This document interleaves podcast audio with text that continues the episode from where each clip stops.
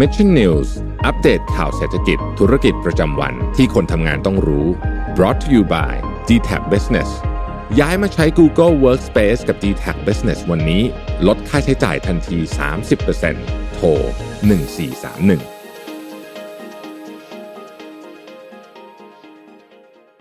วัสดีครับยินดีต้อนรับเข้าสู่รายการ Mission News Live นะครับประจำวันที่ 13 ธันวาคม 2564 นะครับอยู่กับผมแจ็คทีลาติกเช่นเคยนะครับวันนี้ 6 โมงเย็นนะครับมาร่วมรับชมรับฟังแล้วก็อัปเดตข่าวสารสำหรับคนทำงานกันนะครับแน่นอนว่าในวันนี้เองนะฮะก็เป็นวันที่ได้มีการตัดสินเรียบร้อยแล้วนะครับสำหรับการประกวดนางงามเวที Miss Universe 2021 นะครับ ครั้งที่ 70 ที่เมืองเอลัตประเทศอิสราเอลนะฮะเดี๋ยวในวันนี้เนี่ยเราจะมาร่วมพูดคุยกันนะครับในข่าวที่ 1 ในวันนี้เลยว่าเกิดอะไรขึ้นกันบ้างนะครับ แล้วก็วันนี้เรามีแขกรับเชิญสุดพิเศษนะฮะจริงๆแล้วเราก็เจอกับน้องน้ำว้าเนี่ยทุกๆสัปดาห์กันอยู่แล้วนะฮะเราจะมาร่วมพูดคุยกับน้องน้ำว้าในประเด็นที่เกี่ยวข้องกับการประกวดนางงามในครั้งนี้กันด้วยนะครับอะ เดี๋ยวเรามาไล่เรียงกันในข่าวที่1นนะครับยังไงวันนี้ใครที่เข้ามาแล้วนะฮะอย่าลืมกดไลค์กดแชร์เพื่อเป็นกำลังใจให้กับผม ทีมงาน Mission To The Moon แล้วก็สมมูลกันด้วยนะครับ ใครที่เข้ามาแล้วนะครับ ก็ขอขอบคุณทุกท่านมากๆที่เข้ามาติดตามรับชมรับฟังกันในวันนี้นะหยุดยาวเป็นยังไงกันบ้างนะฮะมาเล่าให้ฟังกันสักนิดหนึ่งนะฮะได้ข่าวว่าภูกระดึงนี่ขาดแคลนน้ำดื่มกันเลยทีเดียวนะครับ ใครไปเที่ยวที่ไหนมาเจอประสบการณ์อะไรกันบ้าง มาเล่าให้ฟังกันสักนิดหนึ่งนะครับ ในวันนี้นะวันแรกของสัปดาห์นะครับ ก่อนที่เราจะ หยุดยาวกันในช่วงปีใหม่ที่จะถึงนี้นะครับอะก่อนที่เราจะไป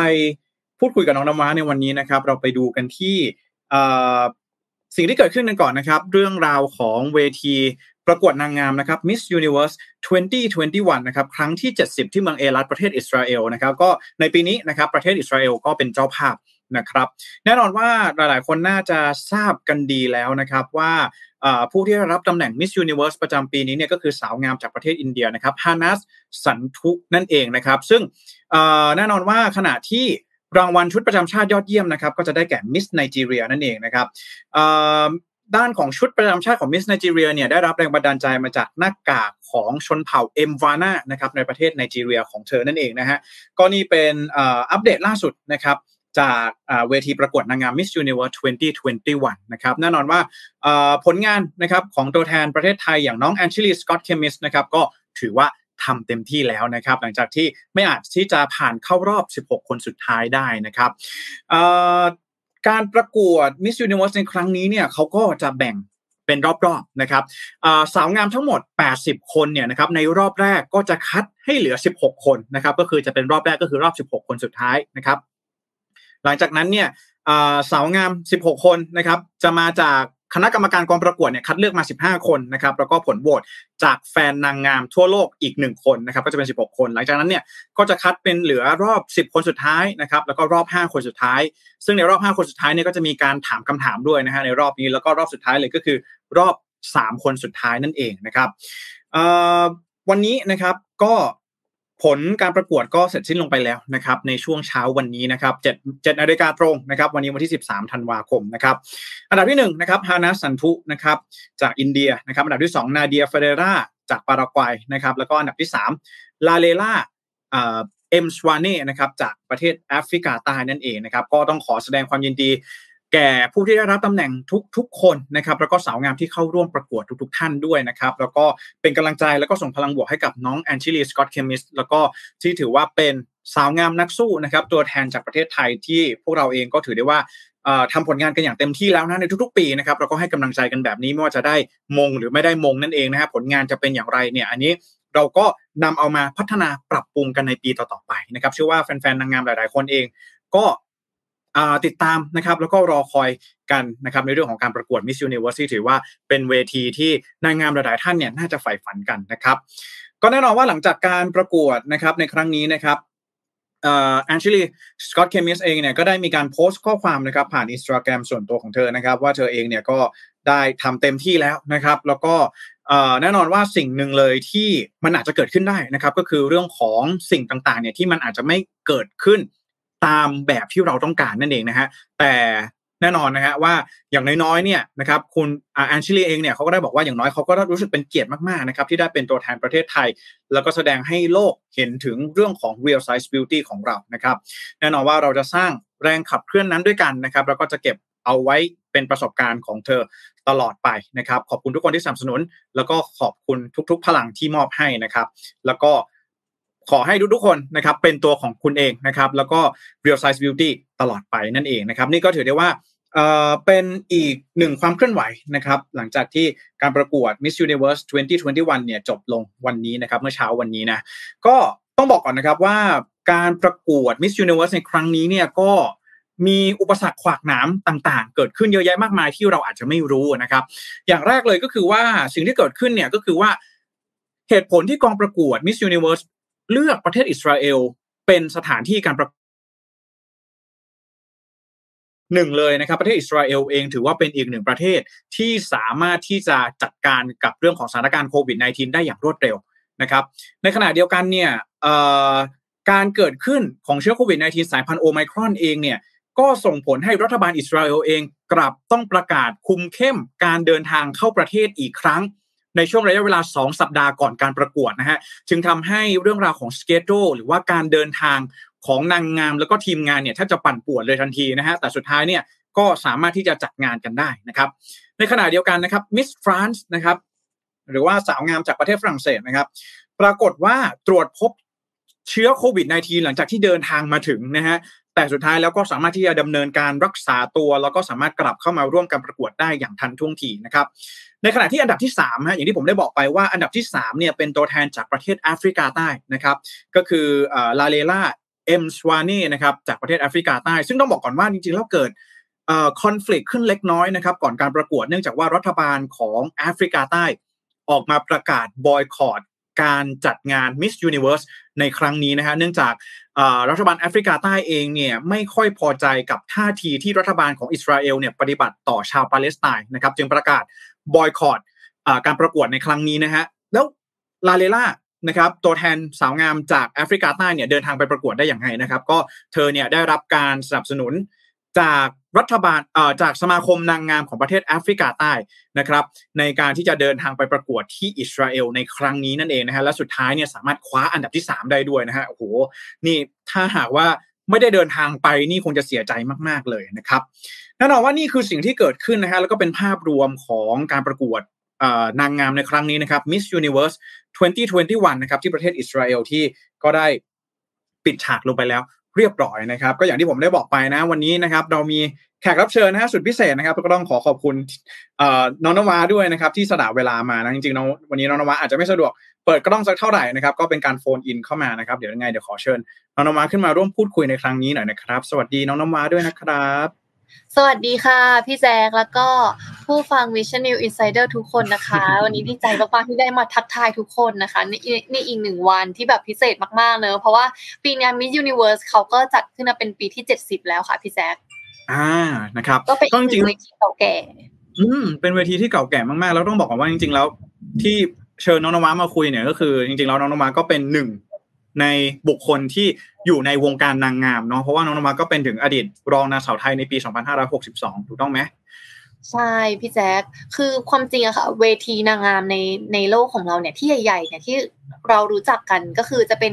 Miss Universe แล้วก็ Miss World แต่ปีนี้ไทยเราอะไม่ได้ไม่ได้ส่ง Miss World นะคะ จริงๆ ก็จะเป็นอีกหนึ่งเวทีที่อย่างพี่นิโคลีนเนี่ยเคยไปคว้ารองอันดับหนึ่งมาในในปี 2018 นะคะอืม ค่ะที่จะเป็น Miss World แล้วก็อีกอันนึงอีกอันนึงที่เราเคยคว้ามาได้อย่างรุ่นพี่นางสาวไทยปีวาพี่บิ๊นท์ สิรีธรนะคะ ก็คือคว้าชัยชนะได้เป็น Miss International ประจำปี 2019 ค่ะอืมอันนี้ก็คือเป็นเวทีใหญ่ ๆ เลยใช่ไหมที่ใครหลาย ๆ คนเอง ถ้าเป็นตัวแทนของประเทศไทยเองก็ใฝ่ฝันที่อยากจะเข้าร่วมเวทีต่าง ๆ เหล่านี้ใช่ไหมครับน้องนวะใช่เลยค่ะพี่แจ๊คเพราะว่ามันก็เป็นเหมือนกับว่า อย่างเราก็จะรู้ใช่ไหมคะว่า Miss Universe Miss World หรือ Miss Inter เนี่ยก็จะมีหลากหลายหลากหลายประเทศทั่วโลกเข้ามาประกวด มันก็เป็นอีกหนึ่งเวทีอีกหนึ่งแพลตฟอร์มที่เราจะได้แสดงความเป็นไทย ความเป็นผู้หญิงไทยให้กับทั่วโลกได้เห็นกันอืมถ้าเราเปรียบเทียบเนี่ยก็อาจจะเหมือนไปว่าฟุตบอลเนี่ยเวที Miss Universe Miss Miss World ต่างๆเนี่ยอาจจะเปรียบเสมือนฟุตบอลโลกอะไรแบบนี้เลยได้ไหมใช่ใช่พี่แจ๊ค ได้เลยแล้วบอกเลยนะว่ากว่าที่จะแบบเป็นตัวแทนประเทศได้อะ ก็คือฝึกหนักไม่แพ้นักบอลเลยนะพี่แจ๊คความวินัยในเรื่องของแบบร่างกายเออจิตใจเอออย่างเงี้ย ก็คือเรียกว่าฟิตได้แพ้นักกีฬาเลยพี่แจ๊คอืมครับ ทีนี้อยากถามน้องนวานิดนึงว่าได้ติดตามการประกวด Miss Universe เมื่อเช้านี้ไหม โอ้โหติดตามพี่แจ๊คดู คือไปเราไปทำงานใช่ไหมเราก็ต้องดูในมือถือแทนเราก็ไม่กล้าจะเปิดทีวี โอ้โห หน้าจอหน้าจอมือถือไม่ได้เป็นอุปสรรคเลยค่ะ เล็กแค่ไหนก็คือรุนระทึกเหมือนดูจอใหญ่พี่แจ๊ครุนมากแล้วยิ่งแบบ พอแบบ แต่มันก็คือพอประกาศสิบหกสิบหกคนแล้วไทยไม่ค่อยเข้านี่ก็คือแบบ โอ้ก็คือเฮิร์ตหนักมากเหมือนคนอกหัก แต่ก็ต้องโอเคฮึบแล้วดูต่อจนไปถึงรอบห้าคนสุดท้ายสามคนสุดท้าย เรียกได้ว่าปีนี้สาวงามก็คือ ครบเครื่องอะพี่แจ็คทุกคนก็คือเดินมั่นใจแววตามั่นใจ แล้วก็อย่างถ้าเกิดได้ดูรอบตอบคำถามเนี่ย ไม่ว่าจะเป็นรอบห้าคนหรือสามคนเนี่ย จะพบเลยว่านางงามยุคใหม่อะภาษามือแววตานี่คือมาหมดนะพี่แจ๊คยิ่งนางงามอินเดียในรอบสามคนสุดท้ายที่ตอบเกี่ยวกับว่า จะสอนอะไรให้กับเด็กเด็กรุ่นใหม่อะไรอย่างเงี้ยเออคือแบบดูแล้วแบบโอ้โหขนลุกเลยอะตอนฟัง speech เขาอะพี่แจ๊คหรอเออถือว่าเขาตอบได้ดีมากๆเลยใช่ไหม ใช่ เพราะว่าคือเขาอะก็พูดว่า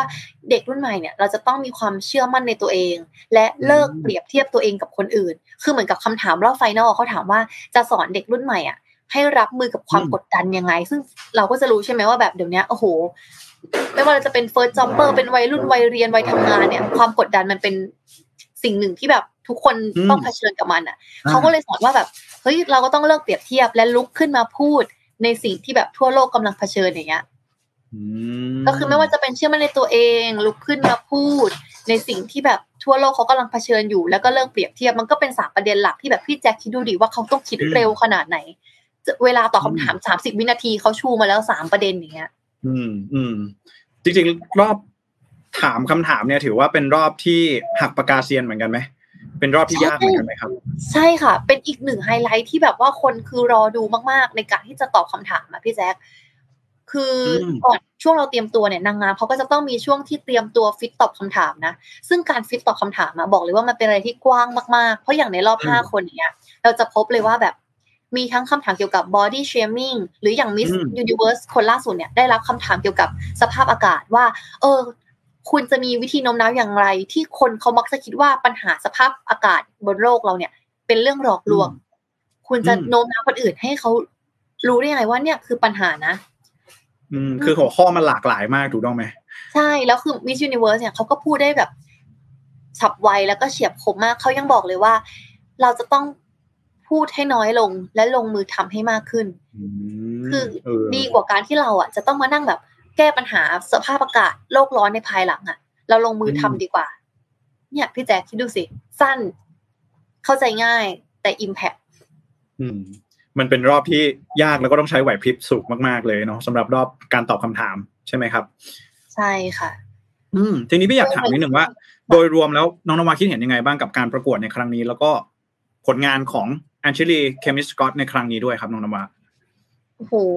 พี่แจ๊คคือรอบเนี้ยวาต้องรู้สึกว่าแบบ ผู้เข้าประกวดและทีมงานทุกคนทั้งสองผู้จัดเองอะทำได้ยอดเยี่ยมมากๆนะเพราะว่าอันนี้มันคือท่ามกลางวิกฤตโควิด เลยอย่างที่พี่แจ็คบอกอะไหนจะโอไมคอนมาอีก แต่เราจะเห็นได้เลยว่าแววตาของนางงามทุกคนที่อยู่บนเวทีนั้นอะก็คือแบบมาด้วยความภูมิใจแล้วก็ทำแบบเต็มที่มากๆ แล้วก็ว่ารู้สึกว่าห้าคนสุดท้ายสามคนสุดท้ายก็เป็นอะไรที่สุดยอดสุดยอดมากๆจริง ๆ ส่วนของพี่แอนชิลีนะคะ โอ้โห พี่แจ๊ค เขาได้เปลี่ยนนิยามของของว่าไม่รู้นะว่ามันจะสำหรับผู้หญิงทั้งโลกหรือเปล่า แต่ว่าถ้าว่าสำหรับคนไทยหลาย ๆ คนอะว่าได้เห็นว่าผู้หญิงหลาย ๆ คนได้ลุกกล้าเข้ามาใส่ชุดว่ายน้ำได้แบบได้เป็นได้พอใจในรูปร่างมากขึ้นจากการสังเกตสตอรี่ไอจีเพื่อนหรือว่าแบบเล่นใน Facebook อย่างเงี้ย คือจากที่คนแบบบางคนผอมอยู่แล้ว ก็ใช่ว่าจะแบบมั่นใจกับรูปร่างนะคือทุกคนมันแบบ เหมือนกับประเทศเราแบบเกี่ยวกับรูปร่างก็แบบต้องผอมต้องเพรียวอย่างเงี้ย พอมามีพี่แอนชิลีอะมันได้ฉีกกฎนิยามเดิมๆมันทำให้มันเป็นพลังที่แบบ ผู้หญิงผู้หญิงอะ รู้สึกว่าตรงเนี้ยมันเป็นพลังที่ยิ่งใหญ่มากเลยนะกับการที่เรากลับมาภูมิใจในรูปร่างร่างกายตัวเอง แล้วเราไม่เปรียบเทียบกับใครเพราะพี่คิดดูนะว่าอย่างพี่แอนชิลีเนี่ยว้านับถือในความกล้าหาญมากๆเขารู้เขาบอกตั้งแต่เขามาประกวดเลยว่าเขาอะไม่ใช่พิมพ์นิยมของนางงามไทย แต่เขามาอยู่ตรงเนี้ยท่ามกลางโอ้โหกระแสคอมเมนต์ที่แบบวิจารณ์รูปร่างเขาแต่เขายืนอยู่ในจุดที่มันสว่างมากๆอะ เป็นตัวแทนประเทศไทยอะว้าว่าความกดดันความกล้าหาญเนี่ยมันเป็นสิ่งที่แบบเราได้เรียนรู้และได้แบบตระหนักถึงข้อนี้จริง ๆ จากการที่เห็นพี่แอนชิลีนะขึ้นไปยืนบนเวทีมิ s ยูนิเวิร์สในสายสะพายไทยแลนด์ อืมโอ้ชอบชอบพี่น้องนวาตอบมาก เพราะว่ารู้สึกเหมือนกันนะว่า คำว่า real size beauty ในบ้านเราเนี่ยมันมันเริ่มที่จะได้เห็น impact แล้วนะ ถ้าเราพูดกันจริง ๆ ตามตรงเราก็เห็นได้เหมือนกันเนาะอย่างที่พี่บอกเหมือนกันว่าเออเห็นเพื่อนๆเนาะหรือว่าพี่ๆน้องๆหลาย ๆ คนในรอบตัวเราเนี่ยก็เริ่มที่จะมีความมั่นใจในรูปร่างหน้าตาของตัวเองมากยิ่งขึ้นเนาะซึ่งรู้สึกว่าเอออันนี้ก็อาจจะเป็นอีกหนึ่ง impact ที่เอ่อคุณแอนชิลีได้เป็นคนสร้างขึ้นมาในสังคมบ้านเราทีเนี้ยก็ ก็อาจจะต้องบอกกับน้องนมาเนาะว่ามันอาจจะต้องแยกกันเนาะเรื่องของการประกวดกับเรื่องของ Impact ที่เขาสร้างขึ้นมาถูกต้องไหมว่าเออโอเคละอาจจะมีเรื่องของการผลักดันเรื่องของ real size beauty ออกมาได้ก็จริงแต่ว่าสุดท้ายแล้วน้องนวามองว่าการแข่งขันการประกวดมันก็ยังคือการแข่งขันการประกวดอยู่เหมือนเดิมไหมอืมส่วนตัวว้าก็รู้ก็แอบรู้สึกแล้วก็อ่านในหลาย ๆ เพจนะว่าสุดท้ายแล้วอะด้วยความที่มันประกวดนางงามเนี่ย มันก็ยังมีความไปแบบ ความเป็น beauty standard อยู่ แต่ว้าว่าความเป็น real size beauty ของพี่แอนชิลีอะมันไปเพิ่ม value ให้กับคำว่า beauty beauty standard นะ เพราะว่าอย่างที่พี่แอนบอก พี่แอนเนี่ยเขาเป็นนักกีฬาวอลเลย์บอลถูกไหมคะ ครับ คือบางทีอะคำว่า beauty standard เนี่ย มันก็คือการที่ผู้หญิงเห็นคุณค่ารูปร่างตัวเองเนี่ยแหละ แล้วเราออกกำลังกาย ให้มันฟิตและมันเฟิร์ม แต่ไม่ใช่ว่าพอออกแล้วปุ๊บได้เท่านี้แต่ไม่พอใจ เพราะเราเปรียบเทียบกับคนที่ผอมกว่าเรา ขาเล็กกว่าเราแบบเนี้ย แล้วอย่างพี่แจ็คเธอเราลองย้อนไปดูนะคะ ความบทบาทของ real size beauty หรือ body shaming ในเวทีเนี่ย รอบห้าคนสุดท้ายของปีนี้นางนางงามปารากวัยเนี่ยที่ได้ที่สองเนี่ยเขาก็ได้คำถามนี้นะคะ เกี่ยวกับ body shaming เหมือนกัน ก็ถือได้ว่าแบบอย่างน้อยอะ beauty standard มันอาจจะยังไม่ได้แตกต่างจากเดิมมากนัก แต่ว้าว่ามันก็มีมุมมองบางมุมอะที่มันดีขึ้น ถึงแม้จะทีละนิด แต่มันก็มี progress มันก็มีความก้าวหน้าในตรงนี้ค่ะ อืม ในเรื่องของความเปลี่ยนแปลงเนาะมันอาจจะไม่สามารถที่จะตื่นมาอีกวันหนึ่งทุกอย่างเปลี่ยนแปลงได้เลยทุกสิ่งทุกอย่างมันต้องค่อยๆเป็น ค่อยๆไปเนาะในเรื่องของ beauty standard เออหรือว่าเรื่องของค่านิยมสังคมต่างๆ เรื่องของรูปร่างเนาะของร่างกายมนุษย์มันก็พี่ก็เชื่อเหมือนกันนะว่ามันต้องใช้เวลาค่อย ๆ ที่จะเปลี่ยนแปลงไปในอนาคตนั่นเองนะก็ยังไงวันนี้น้องนวัมีอะไรอยากจะเพิ่มเติมไหมเกี่ยวกับการประกวด Miss Universe ในครั้งนี้หรือว่าอยากจะพูดคุยกับ แฟนๆไหมเอ้ยนี่มีมีคำถามนะ มีคำถามคำถามหนึ่งจากคุณไปสารถามว่า อยากรู้ว่าตอนขึ้นเวทีประกวดต้องเทรนยากไหมอ่าคุณไปสารถามมาโอ้พี่แจ็คเชิดเป็นพูดจากตัวว้าเองนะ เรื่องการเทรนของว้านะว้ารู้สึกว่าแบบ โอ้โห มันแล้วยิ่งต้องคิดแบบนี้นะคะ ว่าสมมติว่าเราเนี่ย เป็นคนธรรมดาที่อยากจะไปเป็นนางงามเนี่ยคือมันเหมือนกับเราต้องก้าวใหม่ นับจากศูนย์ใหม่ เริ่มต้นใหม่อย่างว้าเนี่ย ไม่รู้อิโนอิเน่เลย เรียนตั้งแต่เรียนเรียนเดิน มีซ้อมเดิน เดินต้องเดินให้เข้าจังหวะ สุขภาพรูปร่างก็ออกกำลังกายหนักมากจากที่ปกติ วิ่งสามโลฉันก็เหนื่อยแล้ว อันนี้มาทั้ง weight training มาทั้ง cardio หรือเรื่องของ speech อย่างเงี้ย เรื่องของการพูดว้าว่ามันเป็นแบบ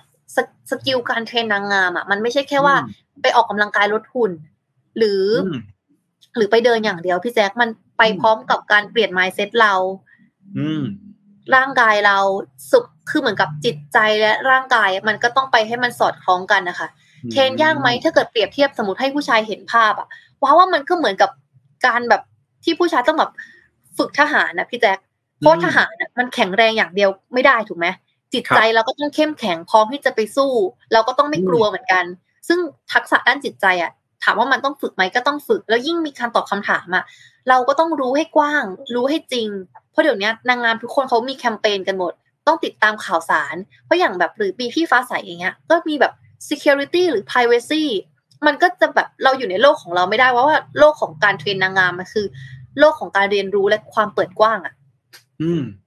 ค่ะ ครับ ถ้าเกิดเทรนใช้คำว่ายากก็คงแบบ เรียกว่าท้าทายดีกว่าค่ะ ทั้งสภาพร่างกายแล้วก็ทั้งสภาพจิตใจที่ใช้แบบนี้แล้วกันเนาะทั้งสองสองอย่าง ไม่ใช่แค่ฝึกแค่ร่างกายอย่างเดียว ต้องฝึกเรื่องของสภาพจิตใจเรื่องของ mindset ต่าง ๆ ด้วยเนาะโอ้เยอะมากๆนะครับขอบคุณคุณไปสารด้วยนะที่หาฝากคำถามมานะครับไม่แน่ใจน้องนวัมีอะไรอยากจะฝากถึงคนดูหรือว่าพูดถึงเรื่องของการประกวด Miss Universe ในครั้งนี้บ้างไหมครับค่ะการประกวด Miss Universe อะค่ะ ก็อาจจะเปรียบเสมือนเกมกีฬาก็ได้นะคะ มีแพ้มีชนะ ล้มแล้วเราก็ลุกแล้วเราก็สู้กันใหม่ ก็อยากจะส่งกำลังใจให้พี่แอนชิลีนะคะ ที่ได้ทำเต็มที่เป็นความสุขของคนไทยที่ได้เห็นสายสะพายไทยแลนด์บนเวที Miss Universe นะคะ แล้วก็ดีใจที่อย่างน้อยอะคำว่า Real Size Beauty มันได้เป็นพลังให้กับผู้หญิงที่ได้ดูได้เห็นได้กลับมารักรูปร่างตัวเอง ก็ขอส่งกำลังใจแล้วก็ยินดีกับ Miss Universe คนที่ 70 คนใหม่นะคะ แอบบอกค่ะพี่แจ๊คเลขสองหนึ่งกำลังมาแรงนะคะ เพราะว่า Miss Universe คนนี้อายุเพียง 21 ปี แล้วก็รอคอยมา 20 อินเดียรอคอยมา 21 ปีนะคะ ในการคว้ามงกุฎมงกุฎแล้วปีนี้ปีอะไรเนี่ยจักรวาลปีนี้ 2021 ค่ะ โอ้โห ใช่ สองหนึ่งนะคะ มาแรงๆ ครับ ยังไงวันนี้ต้องขอขอบคุณน้องนวามากๆเลยนะครับ ก็เดี๋ยวพบกับน้องนวากับผมได้ใหม่เนาะในวันเสาร์ที่จะถึงนี้นะครับ ถ้าใครยังคิดถึงน้องนวาอยู่นะ วันนี้ก็ขอขอบคุณน้องนวามากๆที่มาร่วมพูดคุยกันในเรื่องของการประกวด Miss Universe 2021 ในปีนี้ด้วยนะครับ ขอบคุณมากขอบคุณพี่แจ็คและคุณผู้ชมทุกคนเลยนะคะ ขอบคุณค่ะครับสวัสดีครับน้องนวาค่ะ สวัสดีค่ะ นะครับ ก็น้องนวานะครับ คุ้นเคยกันอยู่ดีแล้วนะครับสำหรับใครหลายคนที่ติดตามรายการ Mission New Insider นะทุกๆวันเสาร์นะครับก็น้องนวาเนี่ยก็เป็นหนึ่งคนนะครับที่คุกคีกับวงการนางงามนะวันนี้ก็ชวนมาพูดคุยในเรื่องของการประกวด Miss Universe ในวันนี้สักนิดหนึ่งนะเผื่อว่าใครหลายท่านอยากจะรู้ข้อมูลที่เอ่ออินไซต์มากกว่านี้นะฮะก็วันนี้น้องนวาก็ได้มาให้ข้อมูลในเบื้องต้นแล้วนะครับ ใครที่ยังมีอะไรสงสัยอยู่ยังฝากคำถามได้นะ เดี๋ยวอาจจะมาตอบกันทุกๆวันเสาร์นะครับขอบคุณ ทุกทุกท่านแล้วก็ขอบคุณน้องวาด้วยนะครับอะเราไปกันที่อีก 2 ข่าวที่เหลือกันนะครับ เดี๋ยวผมจะมีมาอัปเดตให้ฟังกันสักนิดหนึ่งเรื่องของสถานการณ์โควิด -19 นะฮะเพื่อที่ว่าเราจะได้เตรียมตัวกันสักนิดหนึ่งนะฮะต้องบอกว่าวันนี้เนี่ยที่ผมได้บอกไปนะครับเมื่อวันศุกร์ที่ผ่านมาคือเรื่องของที่ประชุมสบคนะครับที่ประชุมสบคเนี่ยมีการประชุมในวันนี้นะฮะแล้วก็มีการอัปเดต ในเรื่องของมาตรการการควบคุมการแพร่ระบาดของโรคโควิด -19 ออกมาแล้วนะครับ คืออย่างแรกเลยเนี่ยคือจะไม่มีไม่มีพื้นที่สีแดงอีกต่อไปแล้วนะครับ จะเหลือแค่พื้นที่สีส้ม แล้วก็พื้นที่สีเหลืองนะครับ แล้วก็พื้นที่สีฟ้านะครับ ก็คือ 3 พื้นที่เท่านั้นนะครับ ก็คือพื้นที่สีฟ้านี่ก็จะเป็นพื้นที่จังหวัดนำร่องท่องเที่ยวนั่นเองนะครับ มี 8 จังหวัดด้วยกันจะมีเพิ่มเข้ามาใหม่อีกหนึ่งจังหวัดนั่นก็คือชนบุรีนั่นเองนะครับ ส่วนเรื่องของเทศกาลปีใหม่นะครับ ใครที่ในช่วงนี้กำลังจะมีการจัดเรื่องของการเฉลิมฉลองเทศกาลปีใหม่นะครับ โดยเฉพาะอย่างยิ่งภาคธุรกิจเนี่ยเขาในวันที่ 31นะครับถึงวันที่ 1 มกราคมนะครับ ทางด้านของสบคเองได้มีการเปิดให้ขายเครื่องดื่มแอลกอฮอล์ได้ไม่เกินตีหนึ่งนะครับ เฉพาะร้านที่เปิดโล่งอากาศถ่ายเทสะดวกนะครับ ซึ่งนี่นั่นหมายความว่าผับบาร์นะครับซึ่งเป็นสถานที่ปิดเนี่ยอาจจะยังไม่ได้เปิด นะครับให้สำหรับการขายเครื่องดื่มแอลกอฮอล์นะก็จะเป็นเรื่องของพื้นที่ที่เปิดโล่งนะครับ สามารถที่จะขายเครื่องดื่มแอลกอฮอล์ได้จนถึงตีหนึ่งนะครับ ไม่เกินตีหนึ่งซึ่งแค่เฉพาะวันที่ 31 ธันวาคม แล้วก็วันที่ 1 มกราคมเท่านั้นนะครับเอ่อ77จังหวัดเลยนะครับ ทั่วประเทศนะครับ แล้วก็เอ่อเรื่องของสีพื้นที่ต่างๆ เนี่ยดูเหมือนแล้วเอ่อจะไม่ได้มีผลอะไรนะครับ ทุกทุกจังหวัดเนี่ยสามารถที่จะเอ่อขาย ในเรื่องของเครื่องดื่มแอลกอฮอล์ได้ในคืนวันที่ 31 ธันวาคม แล้วก็วันที่ 1 มกราคมนั่นเองนะครับแต่ว่าอย่างไรก็ตามเนี่ยก็อย่าลืมในเรื่องของ COVID Free Setting นะครับ COVID Free Personnel ต่างๆนะครับนักร้องนะครับผู้จัดต่างๆเนี่ยจะต้องฉีดวัคซีนนะครับโควิด -19 นะครับมีการตรวจคัดกรองในเรื่องของ ATK ภายใน 72 ชั่วโมงก่อนจัดงานนะครับหรือว่าจะมีการเรื่องของ universal prevention ต่างๆนะครับขณะที่ เรื่องของ COVID Free Customer นะครับเมื่อกี้เราพูดถึงเรื่องของผู้จัดไปแล้วนะฮะเรามาพูดถึงเรื่องของลูกค้ากันบ้างนะครับหนึ่งเลยนะครับจะมีการยกระดับเรื่องของ COVID Free Customer นะครับผู้เข้าร่วมงานจะต้องลงทะเบียนนะครับ แสดงหลักฐานการได้รับวัคซีนครบโดสนะครับ ต้องมีผลตรวจ ATK เป็นลบก่อนเข้างาน 72 ชั่วโมงนะครับ ก่อนงานนะครับเอ่อนะครับ หรือจะตรวจมาเองนะครับ หรือว่าผู้จัดงานจะมีการ อุดหนุนหรือว่าสนับสนุนเรื่องของ ATK ให้นะครับ ที่เหลือเนี่ยก็จะเป็นเรื่องของอการปฏิบัติตามตาม universal prevention ต่างๆ นะครับ ขณะที่ free environment นะครับ free environment เนี่ยคือเรื่องของการจัดงานในพื้นที่เปิดนะครับ พื้นที่โล่งแจ้งนะครับ ต้องจัดงานไม่ให้มีความแออัดเกินไปนะครับ จัดให้มีการจองตั๋วล่วงหน้า หรือว่าลงทะเบียนล่วงหน้าก่อนวันจัดงานนะครับ จะต้องมีทางเข้าออกมีการกำหนดโซนต่างๆนะครับงดกิจกรรมที่เกิดความไร้ระเบียบนะครับ เน้นการทำความสะอาดพื้นที่ผิวต่างๆนะครับ แล้วก็ถ้าหากว่ามีการแสดงนะครับ ก็จัดให้เวทีเนี่ยห่างจากห่างกับผู้ชมอย่างน้อย 5 เมตรนะครับ ก็เว้นระยะระหว่างนักดนตรีประมาณ 1 เมตรนะครับ ทางด้านของผู้จัดงานนะครับ จะต้องลงทะเบียนนะครับ ประเมินตนเองผ่านแพลตฟอร์ม Thai Stop COVID นะฮะ two เอ่อ two plus ด้วยนะครับ Thai Stop COVID นี่จะเป็นแพลตฟอร์มใหม่นะครับที่ได้มีการเอามาใช้ในเรื่องสำหรับผู้จัดงานที่จะต้องการจะจัดงานปีใหม่นะครับ แล้วก็ที่เหลือเนี่ยจะเป็นหน่วยงานที่เกี่ยวข้องที่จะเข้ามาดูแลในเรื่องของการจัดงานปีใหม่ในปีนี้ด้วยนะครับนี่นะฮะสามมาตรการนี้นะครับหนึ่งเลย COVID Free Personnel นะครับ COVID Free Customerและสุดท้ายนะครับโควิดฟรีเอนไวรอนเมนต์นะครับก็ต้องรอดูนะว่าถึงวันงานจริง ๆ นะครับ จะปฏิบัติได้มากน้อยแค่ไหนนะครับ ก็ต้อง ขอความร่วมมือนะครับทางด้านของภาคธุรกิจต่างๆนะที่ต้องการจะจัดในเรื่องของงานปีใหม่ต่างๆนะครับอันนี้เนี่ยสำหรับมาตรการการจัดงานสำหรับเทศกาลเทศกาลการจัดงานปีใหม่สำหรับผู้ร่วมงาน1,000คนขึ้นไปนะฮะส่วนที่เหลือเนี่ยนะครับก็สามารถจัดกันเองได้ภายในนะครับ ถ้าหากว่าไม่เกิน1,000คนนะครับ แต่แน่นอนว่าสุดสุดท้ายแล้วเนี่ยนะครับ ก็อาจจะต้องมีเรื่องของ COVID Free Setting ต่างๆเนี่ยในการที่จะดำเนินการเพื่อป้องกัน แล้วก็ลดความเสี่ยงจากโควิด -19 นั่นเองนะครับขณะที่วันนี้นะครับเชื้อโควิด -19 สายพันธุ์โอไมครอนนะครับมีรายงานว่าไทยเนี่ยพบผู้ติดเชื้อสะสมเป็น 11 รายแล้วนะครับ ตอนนี้เนี่ยยืนยันผลแล้ว 8 ราย แล้วก็อยู่ระหว่างการรอผลอีก 3 รายด้วยกันนะครับ ได้รับการเปิดเผยนะครับจากคุณสาธิตปิตุเตชะนะครับ รัฐมนตรีช่วยว่าการกระทรวงสาธารณสุขนะครับ เปิดเผยว่าตอนนี้เนี่ยไทยเนี่ยนะครับ 11 รายแล้วนะครับเรื่องของโอมครอน ยืนยัน 8 นะครับ รอผลอีก 3 นะครับ ทั้งหมดมาจากต่างประเทศนะครับ มาจากการติดเชื้อจากการเดินทางเข้าประเทศนั่นเองนะครับ ซึ่งคุณสาธิตเองเนี่ยก็มีการคาดการณ์ว่าในอนาคตเนี่ยนะครับจะต้องมีการพบการติดเชื้อภายในประเทศ ซึ่งเป็นเรื่องธรรมดาของโรคระบาดนะครับ อันนี้คุณสาธิตบอกเองนะครับ โดยคุณสาธิตเนี่ยกล่าวว่าที่ประชุมสบคเนี่ยได้เน้นย้ำให้มีมาตรการที่เข้มข้นนะครับ โดยเฉพาะอย่างยิ่งในช่วงเทศกาลปีใหม่นะครับ ก็ต้องรอดูนะว่าถ้าหากว่าพบการติดเชื้อของสายพันธุ์ของโควิด -19 สายพันธุ์โอไมครอนก่อนปีใหม่เนี่ยอันนี้มันจะน่ากังวลมากๆเลยนะเหมือนคลัสเตอร์ทองหล่อที่มาก่อนสงกรานต์นะแบบนั้นเลยนะแทนที่ หลาย ๆ ภาคส่วนหลาย ๆ ภาคธุรกิจเนี่ยจะได้ฟื้นตัวกันสักนิดนึงนะฮะในช่วง high season อย่างปีใหม่เนี่ยก็อาจจะได้รับผลกระทบนะฮะแต่ว่าสิ่งที่ยังค่อนข้าง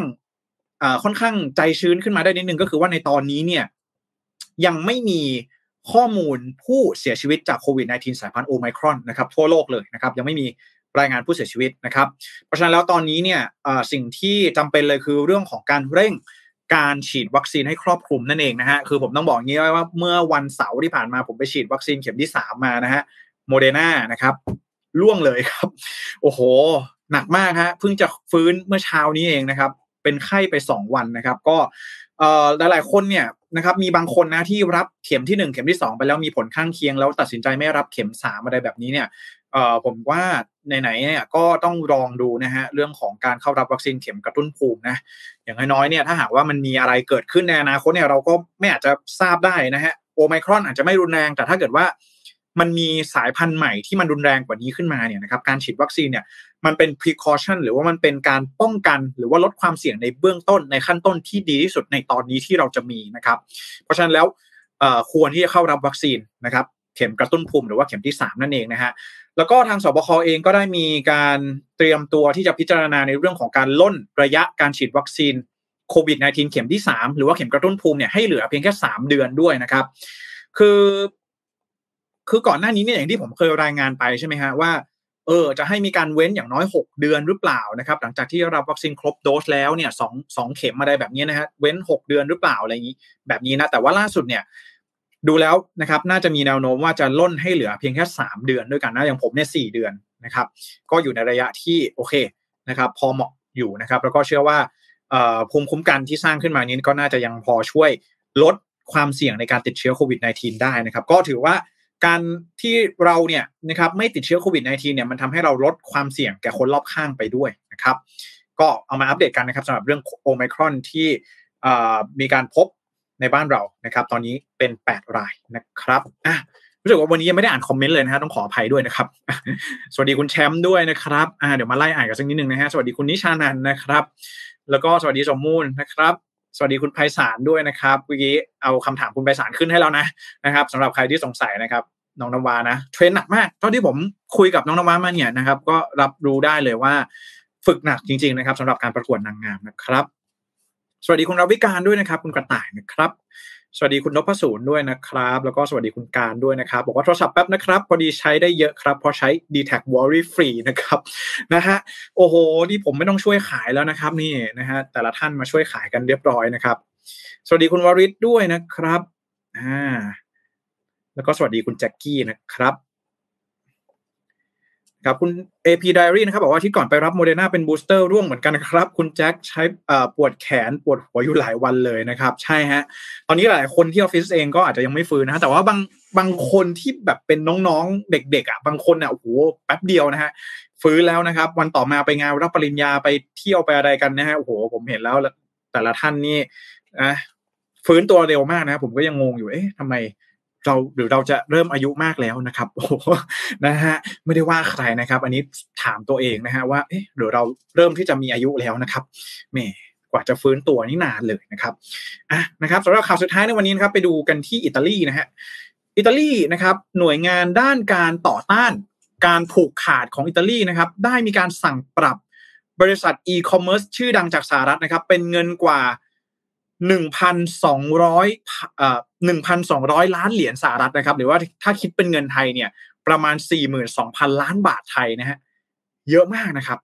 เยอะมากๆนะครับ ค่าปรับเนี่ยหนึ่งพันสองร้อยล้านเหรียญสหรัฐหรือว่าสี่หมื่นสองพันล้านบาทไทยเนี่ยนะครับจากการที่อเมซอนเนี่ยนะครับจากข้อหาที่อเมซอนเนี่ยครอบงำตลาดอย่างมีนัยสำคัญนะครับ โดยคำสั่งปรับเงิน ของทางการอิตาลีต่ออเมซอนในครั้งนี้เนี่ยก็ถือว่าเป็นคำสั่งปรับครั้งใหญ่อีกครั้งหนึ่งที่อเมซอนต้องพบเจอนะครับจากรายงานของหน่วยงานด้านการต่อต้านการผูกขาดของอิตาลีนะครับ ระบุว่าอเมซอนเนี่ยใช้อำนาจในการผูกขาดตลาดในทางที่ผิดนะครับ โดยมีการผลักดันให้ร้านค้านะครับที่เป็นบุคคลที่3เนี่ยใช้บริการด้านโลจิสติกของบริษัทที่มีชื่อว่า fulfillment by Amazon นะครับเดี๋ยวเรามาดูกันว่า fulfillment by Amazon เนี่ยมันคืออะไรนะครับ ขณะที่ร้านค้าที่ไม่ได้ใช้บริการนี้เนี่ยนะครับจะได้รับการปฏิบัติที่แตกต่างออกไปจากผู้ค้ารายที่ใช้บริการดังกล่าวของ a เม z o n นะฮะคือต้องบอกอย่างนี้ก่อนว่า a เม z o n เนี่ยเขาจะมีบริการสำหรับร้านค้าที่มีชื่อว่า fulfillment by Amazon นะครับหรือว่า FBA นะครับโดยไอ้ fulfillment by Amazon ในครั้งนี้เนี่ยร้านค้าจะสามารถเลือกได้ว่าจะเข้าร่วมหรือไม่เข้าร่วมนะครับ ถ้าหากว่าเข้าร่วมนะครับหนึ่งเลยนะครับ คือว่า ร้านค้าของคุณเนี่ยจะถูกเอาไปฟีเจอร์ในเทศกาลต่างๆ อย่างช้อปปีบ้านเราเนี่ยวจะมีอะไรฮะสิบเอ็ดสิบเอ็ดสิบสองสิบสองใช่ไหมฮะ แต่ว่าของยุโรปนะครับหรือว่าของอเมริกาเนี่ยก็จะเป็นพวก Black Friday อะไรแบบนี้นะครับ Cyber Monday นะครับ Winter Sales อะไรแบบนี้เนี่ย ถ้าว่าคุณอยู่ใน Fulfillment by Amazon หรือว่า FBA คุณใช้บริการนี้ ร้านค้าคุณจะถูกเอาไปขายบนนั้นนะครับ ในขณะเดียวกันเนี่ย ถ้าหากว่าร้านค้าคุณเนี่ยนะครับใช้บริการ Fulfillment by Amazon นะครับ คุณจะได้รับสิทธิพิเศษที่เหนือกว่าร้านค้าร้านอื่น ๆ อย่างเช่นสมาชิกนะครับสมาชิกของ Amazon เนี่ยจะมีชื่อว่า Amazon Prime นะครับอันนี้เป็นสมาชิกของ e-commerce ของ Amazon นะลูกค้าที่เป็น Amazon Prime เนี่ยเขาจะได้สิทธิพิเศษก็คือของการจัดส่งสินค้าฟรีแบบไม่มีค่าส่งนะครับ delivery free นั่นเองนะครับ ทีนี้เนี่ยถ้าหากว่าร้านค้าคุณอยู่ในโครงการ fulfillment by Amazon เนี่ยนะครับเวลาลูกค้าสั่งซื้อสินค้าจากร้านค้าของคุณเนี่ยนะครับ ลูกค้าจะได้รับการจัดส่งฟรีด้วยนะครับ ถ้าหากว่าลูกค้าเป็น Amazon Prime อะแบบนี้นะฮะเพราะฉะนั้นแล้วถ้าหากว่าร้านค้าไม่เข้าร่วมโครงการนี้นะครับ โครงการ Fulfillment by Amazon เนี่ยก็จะเสียเปรียบอย่างมาก ในการทำ การค้าขายการทำอีคอมเมิร์ซหรือว่าการค้าขายออนไลน์จะเสียเปรียบมากๆบนแพลตฟอร์มนี้นะครับผลการศึกษาจาก Institute of uh, Institute for Local Self Reliance นะครับระบุว่า Amazon เนี่ยสามารถเพิ่มรายได้จากโครงการ Fulfillment by Amazon นี้ได้อย่างมีนัยสำคัญนะครับ โดยทางการอิตาลีเนี่ยได้มีการร้องขอให้ Amazon เนี่ยจัดหารูปแบบการให้บริการใหม่ที่เป็นธรรมกับร้านค้ามากยิ่งขึ้น และจะต้องเข้าสู่กระบวนการการตรวจสอบโดยหน่วยงานภาครัฐ เพื่อติดตามผลการดำเนินงานต่อไปนะครับ ซึ่งในตอนนี้เนี่ยทางอเมซอนเองบอกว่าออออกแถลงการนะครับว่าบริษัทไม่เห็นด้วยกับคำตัดสินของทางการอิตาลีนะครับ แล้วก็จะขอยื่นอุทธรณ์เพื่อต่อสู้คดีต่อไปนะครับอะอันนี้ก็เป็นเหตุเกิดที่อิตาลีนะครับ เรื่องของการผูกขาดตลาดนะฮะเรื่องของการมีอำนาจ เหนือตลาดอย่างมีนัยสำคัญนะครับ ไม่แน่ใจว่าบ้านเราจะได้เห็นอะไรแบบนี้หรือเปล่านะฮะในอนาคตอันใกล้นี้นะครับ ก็ยังมีอีกหนึ่งประเด็นที่เรายังจะต้องรอดูนะฮะก็คือเรื่องของ Deal True แล้วก็ d t แทนั่นเองนะฮะว่าสุดท้ายแล้ว หน่วยงานที่เกี่ยวข้องนะฮะจะมีความเห็นอย่างไรในเรื่องของการควบรวมกิจการในครั้งนี้นะวันนี้ผมก็ยกเอาตัวอย่างจากต่างประเทศนะครับ มาให้ดูกันนะ ว่า เออนะครับ มีสิ่งเหล่านี้เกิดขึ้นด้วยนะครับ ที่อิตาลีนะครับอ่า นะฮะคุณเมษาบอกว่าอยากรู้เลยนะครับ ว่ารายละเอียดกฎหมายป้องกันการผูกขาดในไทยบ้างนะครับอะนะฮะเดี๋ยวว่างๆจะหาข้อมูลมาให้กันอีกทีหนึ่งนะครับอะสำหรับวันนี้นะครับ คิดว่าครบถ้วนแล้วเรียบร้อยนะครับสำหรับการรายงานข่าว Mission News Live ในวันนี้นะครับ ยังไงขอบคุณทุกท่านที่ติดตามรับชมแล้วก็รับฟังมาโดยตลอดนะฮะแล้วก็อย่าลืมนะฮะ ต้องขอขอบคุณสปอนเซอร์ใจดีของเราเลยนะครับ d t a c Business นั่นเองนะฮะ ย้ายมาใช้ Google Workspace กับ d t a c Business วันนี้นะครับ ลดค่าใช้จ่ายได้ทันที 30%นะครับ โทรเลยนะครับ 1431 นะครับ ใครที่สนใจนะฮะ เรื่องของการทำงานนะฮะ เพื่อไม่ให้มันมีการเพื่อไม่ให้เพื่อไม่ให้มันมีการแบบว่าติดขัดใด ๆ นะครับ สามารถย้ายมานะครับใช้ d t a c Business นะครับ เพื่อที่จะใช้งาน Google Workspace ได้เลยนะครับ d t a c Business วันนี้ก็พร้อมที่จะท่านปรึกษาได้นะครับ โทรเลย 1431 นะครับอะสำหรับวันนี้นะครับก็ขอขอบคุณทุกท่านมาก ๆ อย่าลืมนะครับกดไลค์กดแชร์เพื่อเป็นกำลังใจให้กับผม ทีมงานไม่ใช่ดูดมูลแล้วก็สมมูลกันด้วยนะครับ ยังไงผมขอขอบคุณทุก ๆ ท่านวันนี้ ที่ตามรับชมและรับฟังมาก ๆ เดี๋ยววันพรุ่งนี้ผมมีข่าวอะไรจะมาเล่าให้ฟังก็ขอติดตามกันด้วยนะครับสำหรับยังไงก็ขอลาไปก่อนนะครับ แล้วพบกันใหม่ สวัสดีครับ Mission News อัปเดตข่าวเศรษฐกิจ ธุรกิจประจำวันที่คนทำงานต้องรู้ Presented by d t a c Business